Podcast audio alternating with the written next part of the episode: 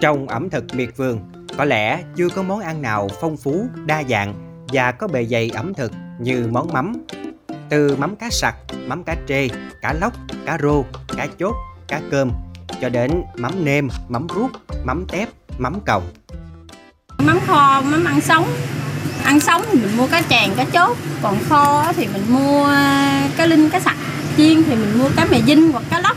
Mua về thì có thể là sử dụng liền được gọi là sống chung với trộn với các loại gỏi đu đủ rồi nha hoặc là cái cách gì đó thì là trưng lên trưng không thì không bao gỏi nhớ cái hương vị của tuổi thơ của những cái tô mắm chân hôm lừng và đà của má nói chung là không không có chê vào đâu được hết Nhớ hồi nhỏ, nhà tôi lúc nào cũng có hũ mắm để dành ăn. Cứ hễ ngày nào mưa dầm, không đi chợ được là má lại dở mắm ra ăn. Ở quê tôi, hầu như người lớn ai cũng thuộc lao cách làm mắm đồng. Nghe nội kể, mấy chục năm trước, cá nhiều lắm. Cứ hệ thấy những trận mưa cuối mùa sắp kết thúc, nước trên đồng, trên rừng cạn dần, cũng là mùa cá xuống. Mọi người bắt đầu giăng lưới, cắm câu, đặt lờ, đặt lợp để kiếm cá ăn hàng ngày. Thì nguồn cá để làm mắm chỉ tập trung vào tác đìa và kéo lưới. Tác đìa bắt cá là tôi thích nhất. Nhà nào đất rộng thì có vài miệng đìa trên đất ruộng hay giáp đất vườn của mình tha hồ thu hoạch. Miền Tây chân tình ở chỗ, hễ nhà nào tắt đìa là bà con hàng xóm sang phụ giúp. Còn bọn con nít chúng tôi thì mừng như được mùa. Chủ đìa bắt cá xong là nhảy um xuống bắt hôi. Trong ký ức của tôi, cá bắt được có khi hàng trăm ký. Sau khi biếu bà con thì dư cũng bộn. Vậy là má lựa mấy con cá lóc, cá sặc ngon cho vào rộng để sáng sớm má đem ra chợ cân cho bạn hàng. Phần còn lại nào là kho, chiên và đặc biệt là lựa cá ngon làm mắm. Từ con cá làm ra con mắm, thay vậy chứ lắm công phu. Vui nhất là lúc mần cá, các dì, các thím đến nhà tôi phụ giúp. Tôi thì lon ton chạy vòng ngoài, khi thì lấy giùm con dao, cái kéo, khi thì xách giùm mẹ xô nước, rửa cá. Cực mà vui. Cách làm vảy cá rất đơn giản. Cá lóc, cá rô, cá sặc thì bỏ vào cối, rồi dùng cây sậy bó lại, chừng bằng cổ chân mà cầm giả.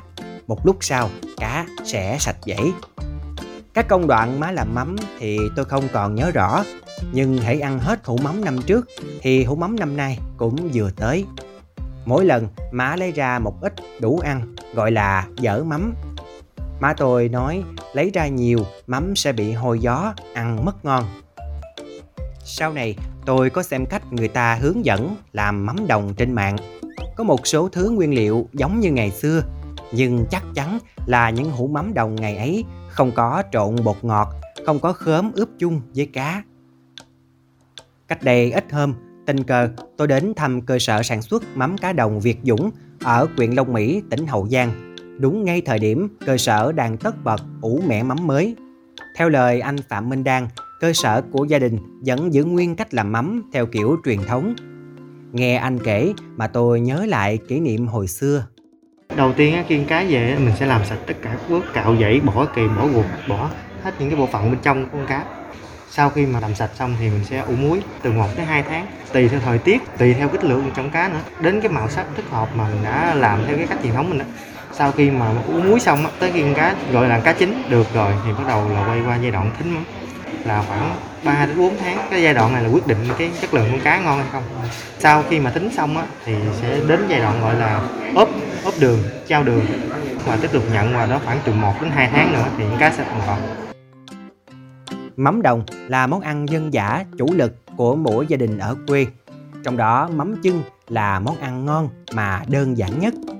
Cơm sôi vừa chắc nước xong là để tô hay chén mắm vào, đậy kín nắp lại. Cơm chín là chúng ta cũng có luôn món mắm chưng trong nồi cơm hấp dẫn làm sao cái hương vị vừa thơm vừa béo của tô mắm chưng. Thêm mớ rau hay trái dưa leo là có bữa ăn đạm bạc nhà quê. Những hôm nhà có cá mà tôi nấu nồi mắm kho cho cả nhà. Chỉ đơn giản là nấu món mắm với cá để chấm rau.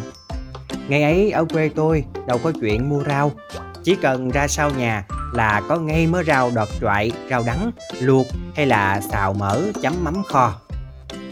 Đôi lúc nhìn dĩa mắm sặc, thịt đỏ ao, thơm phức, bên cạnh là rổ rau thơm kèm vài lát gừng, ít trái ổi chua hoặc trái xoài non cũng đủ làm cho chúng ta cảm thấy cồn cào.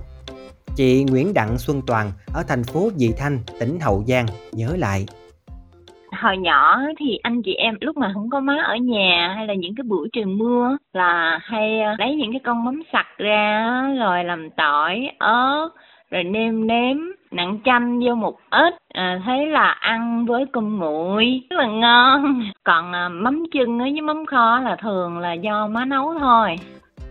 Mắm còn có thể bằm chưng với trứng hoặc thịt ba rọi, mắm lóc chưng nước cốt dừa, mắm cá cơm trộn đu đủ, mắm chua ăn với thịt luộc. Nhưng độc chiêu nhất phải kể đến món mắm kho. Muốn ăn bông súng mắm kho thì vô Đồng Tháp ăn cho đã thèm. Để ăn lẩu mắm ngon, người dân miền Tây thường ăn với lương, cá kèo hoặc cá linh non. Cá kèo phải nhảy soi sói, thịt nó thấm vô mắm, vừa ngọt vừa béo, cặp thêm lát gừng và miếng chuối chát. Đầu lưỡi cảm thấy mặn mặn, tê tê, ăn như thế mới đã. Còn một thứ mắm ngon hảo hạng đó là mắm sống, mắm ruột, ăn cũng rất bắt cơm. Ngày nay, nhiều nhà hàng quán ăn đã tìm cách nâng lẩu mắm đồng lên đầu bảng của thực đơn. Nhờ vậy mà nhiều thực khách ăn hoài vẫn ngon, ăn riết thành ghiền. Nhưng với tôi, không đâu làm ra được cái vị mắm thính ngon bằng má làm. Đó không chỉ là một món ăn dân dã, cả nhà quay quần bên mâm cơm mắm mặn cái vị nồng đậm, hương thơm đặc trưng của món ăn đặc biệt này đã đi sâu vào tâm khảm, đặc biệt là những ai đang mang nỗi nhớ quê hương.